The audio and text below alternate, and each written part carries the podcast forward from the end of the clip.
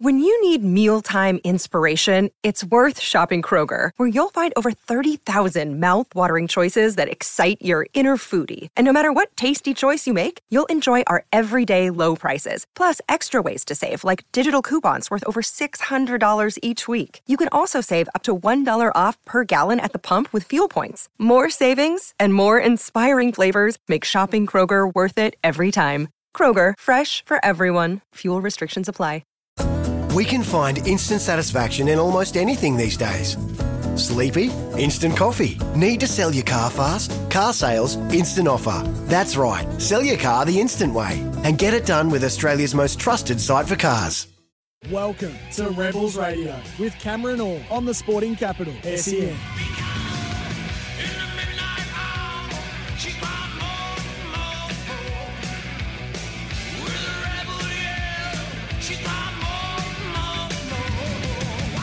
Ah, yes, indeed. Welcome to Rebels Radio with Cameron Orr. Sam Hargraves here as well. Heaps to get through tonight, and it's great to have Rebels Radio with Cameron Orr back. We will get to know uh, another one of our Melbourne Rebels stars, and it's about time that we do this because we are actually going to learn more about our Super W players. So we're really looking forward to having a chat to Melanie Kawa, who's standing by and ready to roll. And we'll welcome her in in just a minute. But the star of the show, of course, his name's in the title. He's the Danny Crane uh, of this show, if you know your Boston legal references. Uh, Cameron, Orr hello to you, mate.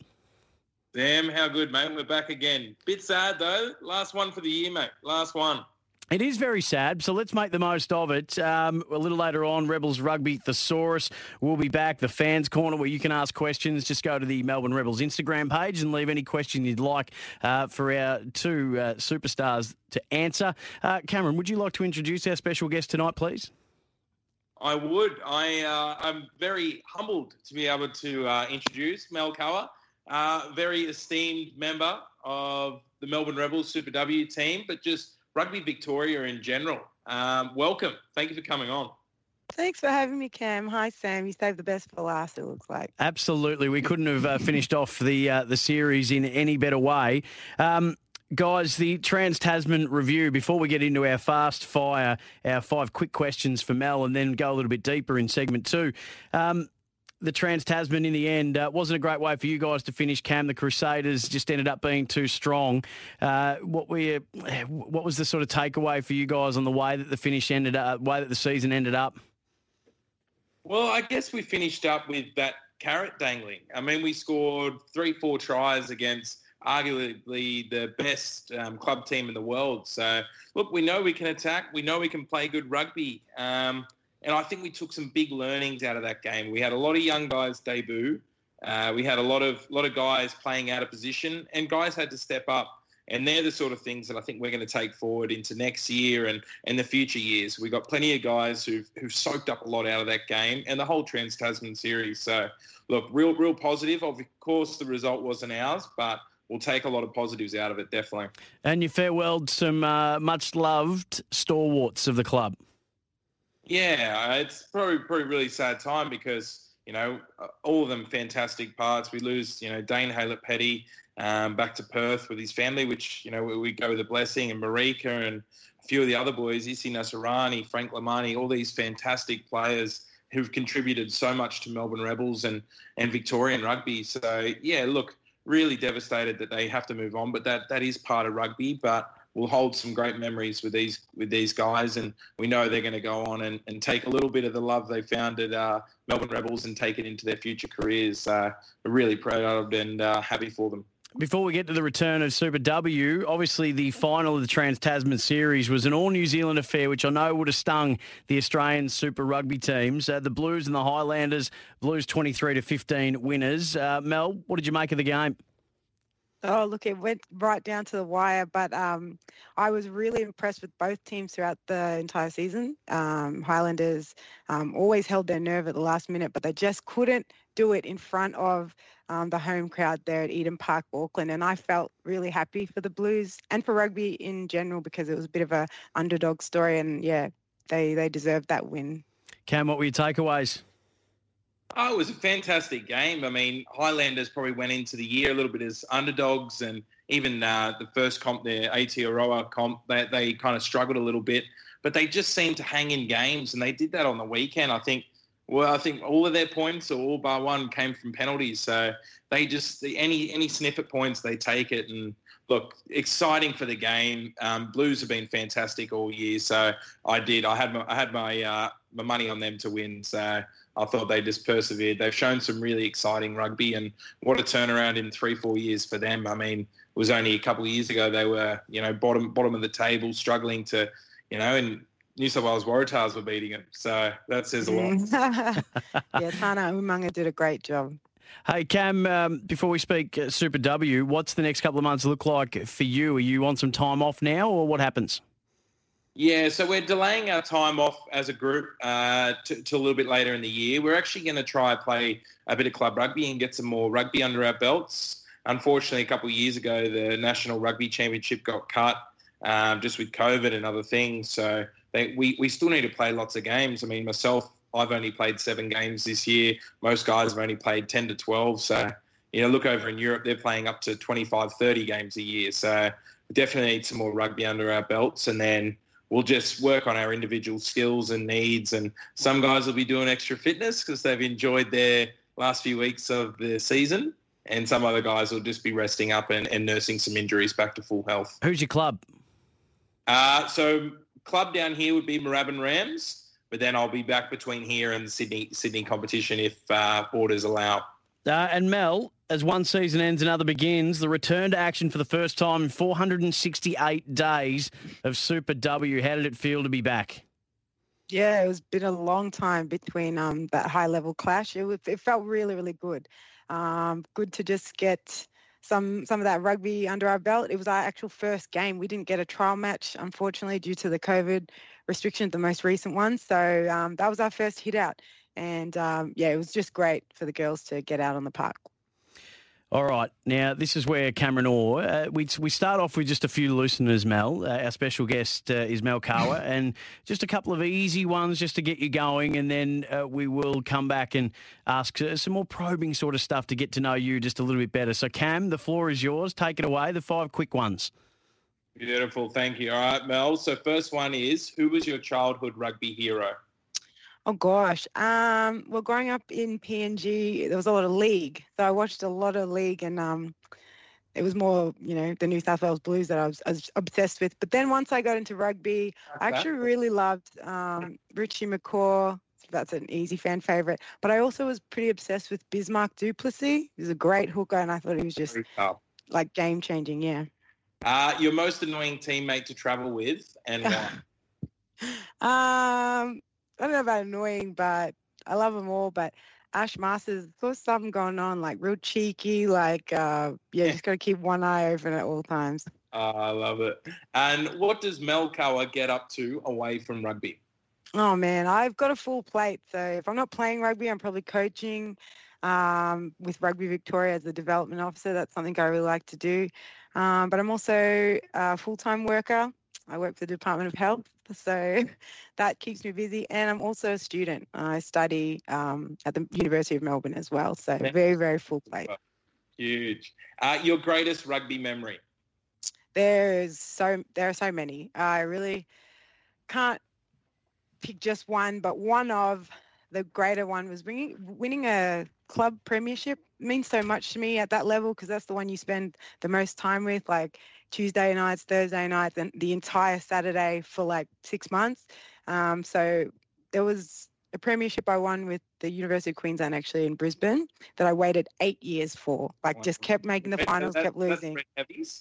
That was the Red Heavies, yeah. Um, that's where I made my debut, that club. So oh. meant a lot to me to wait eight years and then finally win that premiership by one point after the siren. So one of those ones. Is a win. That's huge. And finally, if you had to recommend one place to eat in Melbourne, what would it be?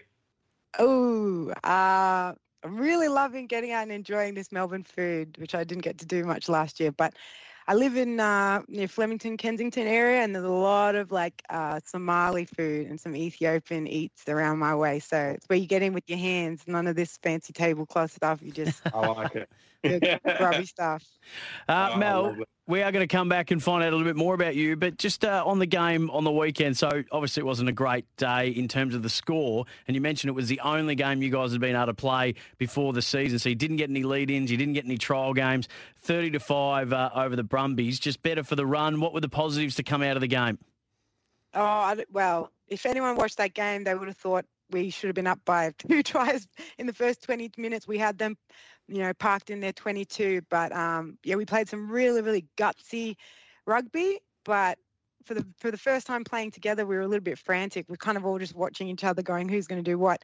Um, so yeah, really tough to end the game with that score, but so many positives coming out of that. Um, we've reviewed the tape, and we'll be a much tighter um, team come this this Sunday. We play when we play the Reds. Um, but what was really really good about the game is we blooded 14 new rebels. Those 14 girls got their first cap for the Melbourne Rebels, which is just a great statement about how many um, girls are coming to join and play at that higher level. So the future is very bright. Uh, it certainly is. And you've got the Reds on Sunday. You head to Coffs Harbour, so that should be really exciting. Uh, and obviously, we're, we're just we're very confident that it'll be uh, a much, uh, in terms of scoreline, uh, more pleasing outcome uh, for the Rebels. But we'll talk about that a little bit later. And we continue to get to know Mel Kawa. We're focusing in on Super W because the the Super Rugby season is finished. The Super W season is just starting. So Rebels Radio with Cameron Orr, our final ever episode.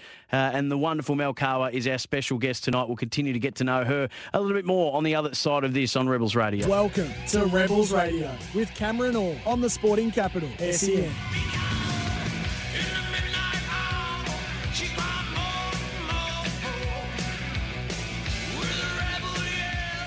Uh, welcome back to Rebels Radio with Cameron Orr, special guest Mel Kawa today, and we're going to get to know Mel uh, in a lot greater detail in just a moment when Cameron Orr, uh, in his sort of Michael Parkinson style of uh, interviewing, uh, just incredibly in depth and poignant, and you never know what we're going to find out about our special guest every week. But Mel, before we do that, the game on the weekend against the Brumbies, what unfolded?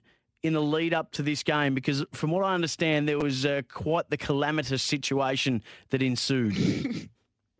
yeah, look, I feel for our poor manager, Uncle Dave. We love him, but um, unfortunately, something happened with the jerseys. Um, so we our playing kit was left at uh, Melbourne Airport, oh, and no. we we rocked up and had to kindly ask the local footy teams to give us some kit. So thankfully, I think it was East um, out there in Canberra and Queanbeyan and Whites gave us the socks. So really thankful to them. Uh, they were happily they were they were the same colours, but just a different strip. So if, if, you had a one, you might have uh, made, made, you might have done it every week. Uh, Cam, let's get to know Mel a little bit better. Take it away. No, that's wonderful. I'm still laughing about that, having to have different kit, but you may do. It was pretty good. Um, so we're just going to go back right to the start. So Papua New Guinea and born, moved to Queensland, was it first? That's right, yeah, when I was about 14. Oh, wow. And then, so did your love for rugby come from growing up in Papua New Guinea or when you went to Queensland? How did it all arise? It was much later. Um, it was when I went to university, so at the University of Queensland. Um, and it was there that I found the rugby club through a friend. And um, the University of Queensland Rugby Club is one of those clubs that just almost breeds, you know, wallabies and reds and stuff. So they had this like really strong culture of rugby that I just got obsessed with and um, started playing in 2006 and haven't stopped. It really changed my life. Oh, beautiful. And was there much, um, what was the competition like in Queensland? Was there a lot of women's clubs there or how, how did it work? Yeah, there's a rich culture of rugby there. Um, the first women's teams, I think, started in about in the 90s, around 94. Um, and yeah, like I said, they, they, they had a lot of um, experienced girls. So there was players that went to several World Cups um, playing for the club. And, and so the competitive nature in, in Brisbane and, and Queensland women's rugby was really, really evident and always with that age-old battle with um, New South Wales, um, and Victoria was also in the mix. I remember growing up in the in the 2000s. Yeah. Oh, huge! And it must have went uh, pretty okay because then you signed professionally over in France. Um, how was that? How did that come about? And what was that like making a decision to go into professional rugby and, and, and make that choice? I mean, it's a big life decision. Yeah, well, you know what it was? It didn't exist. It didn't exist back when I was looking for it in 2014. Um, I was just playing club rugby, and a coach sort of tapped me on the shoulder and said, Mel, I think you could maybe play higher honours if you really wanted it. So I pulled together every single resource that I had, every piece of footage that someone had filmed from the sidelines or on Instagram or Facebook or whatever.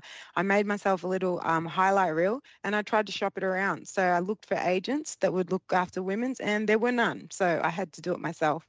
Um, I sent some um, to New Zealand, Hong Kong, I think England, and I was just about to sign in England uh, when a club in France got back to me. Um, and I'd always wanted to play in France because they had the Women's World Cup there in 2014 and I saw the way they played rugby over there. I said, I really want to learn that.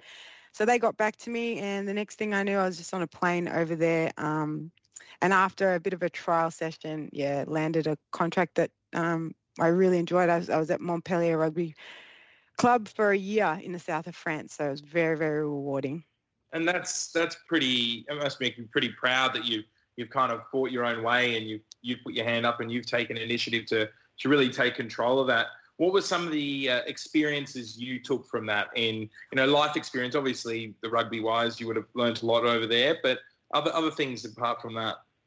Yeah, well, like I was the only um, étrangers is what they call them over there, like strangers in the women's team, that is. But in the men's team, you Jake White was the coach there, so he had about three, four ex Brumbies over there, um, and Bismarck du Plessis was there, so I got to meet my childhood um, hero while I was over there in France. But look, the way they treat the women's competition in France, I have to say, is is very different um, compared to Australia, in that they had this club linked up with the men's club that like forced every top 14 men's club to have a women's side. So they were really developing that um, that level of um, you know professional sports women. They also paid us. Uh, yeah, so they started treating us like uh, professional athletes, and then in turn we started feeling really valued, and um, you know, with the likes of some French national players and things like that, I really got a taste for what it would be like, um, yeah, to be a professional uh, rugby woman. So uh, not only that, the coaching was fantastic. I got to learn a whole new Northern Hemisphere style of rugby, which was much more forward oriented, and and that suits me as a flanker. So um, picked up a lot of skills, and then I brought it back home to Australia. Oh, beautiful! And I've obviously seen uh, the contact part of the game that you've brought back uh, is a big part of your game now um, in playing in the back row and and uh, making sure you get a few turnovers here and there. What was the main decision to come back to Australia and then obviously on to, on to Melbourne? So it really was honestly just a bit of a lonely thing. Like I, I got uh, I got to the point where I was looking at another season and then I was just thinking, oh, I miss my family too much and, and my, my father, I hadn't seen him in a while. So I came home um, to just start a new chapter. Um, and uh, because I had to sort of pay my own way over there and get like a part-time job um, teaching English and stuff like that, I'd also sort of spent all my money. it was yeah. it was it was like a part-time job that um, contract. So I decided to come back and pr- sort of get a job and save some more money. Ah, beautiful. I mean, I know exactly what you talk about, like when you have a family back here, and it's hard, and especially in a you know non in non English speaking country, it's it's quite a difficult thing. And I know technology is getting better and makes it closer, but you still feel that difference. But um, when you came back to Melbourne, you, obviously you did some great work working with Rugby Victoria, but also named captain twice, uh, two years in a row for the Melbourne Rebels W team. What was that like? What, what kind of uh, what sort of feelings do you get from that uh, with that responsibility and I guess that leadership that you've got now? Yeah, the move to Melbourne was a no-brainer. I had um, one experience, uh, actually through the pathway of sevens. A friend of mine was playing sevens down here in Melbourne and asked if I'd want to want to have a jam, and I came down and I absolutely loved it. I adored um, the the girls that I met through the rugby community down here, and um, yeah, then I got tapped on the shoulder by Alana Thomas, Super W uh, head coach, and she asked if I'd make the move. So just packed up all my stuff, just like I've done many times before, traveling around the world for rugby, and I made the move to Melbourne. And um, I think that the years and years of, um, you know, even playing in Queensland and then, you know, having a couple of stints overseas and stuff, I built a, this this type of experience and like a a level head and there were not many things that I hadn't seen on a rugby field I started to realize and then I think that that captaincy role just came um, real naturally because um, yeah, if, if, I if I could learn rugby in a different language, there was nothing really that yeah. um, I was scared of doing here. But then it was the it was the girls themselves, the ones that play down here in Victoria. Um, I loved their um, exuberance, like they just wanted to learn as much rugby as possible, and I just found myself um, in that role, and, and I'm, I'm really um, honoured and humbled to actually have this role still. Yeah, and you can see that hunger with, with the way the girls play and, and go forward. It's fantastic. Um, and I guess we're into like the Super W's fourth season now. Has the growth been quite quite big in the in the standard of the like, Victorian rugby? Oh gosh, it's right up there. Like it's it, that's what you get when you you put investment into the women's game. You just get um, players with high performance bodies, um, skills. Um, we've got some of the you know best coaches in the country, in Alana um, and Lay. They're both ex Wallaroos. Like they're just um, sharing that knowledge with with the youth and and yeah, combined with a couple of stalwarts as well. Uh, Victoria's got um, big big things coming. So, guys, we're just pretty much out of time, but we can't leave without uh, going to our Rebels Rugby Thesaurus. Each week we focus on a word heavily used in rugby and what its meaning is. So, we'll let you guys decide who's going to take this one. The charge down is our last phrase oh. in the Rebels Rugby Thesaurus. Who's going to take this one? Uh, this is all Mel's, this one. Go for it, Mel. What's the charge down? What does it mean? Yeah. Oh, look, that's when um, you sort of put your body on the line and, and get risk getting a football to the face um, by putting pressure on a kicker and um, just trying to get the ball to I guess deflect off your arms and then follow it up and dive on it. That's usually how how you want it to go, but it can come off um, painful. All right. Well, we are pretty much out of time uh, for Rebels Radio with Cameron Orr. Um, but just for the both of you, just in one word, no explanation. Is there a player you've both modelled your game on? Just just give us the name, Mel.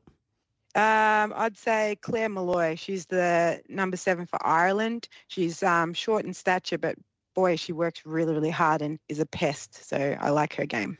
Beautifully done, Cam. We've already we've heard yours all before, so we don't need to get yours again. Who is yours again? Ben Robinson. Beautiful. Hey, it's been wonderful, Beautiful. Cam. You've done a brilliant job of Rebels Radio with Cameron Orr, mate. Thank you so much. It's been a treat. Thank you, Sam. It's been a wonderful year. I appreciate it, mate. And Mel, thank you to you and good luck against the Reds this weekend. Thank you so much for having me. It was a pleasure chatting with you both. Ah, there we go. Another edition and the final edition of Rebels Radio with Cameron Orr. Uh, thank you so much for listening. You can get on to their website and onto the SEN website if you missed any of it and tune in to the podcast as well. Here's some tips for maintaining your Trex deck. Um, occasionally wash it with some soapy water or a pressure cleaner. Trex composite decking is low maintenance and won't fade, splinter, or warp. Trex, the world's number one decking brand.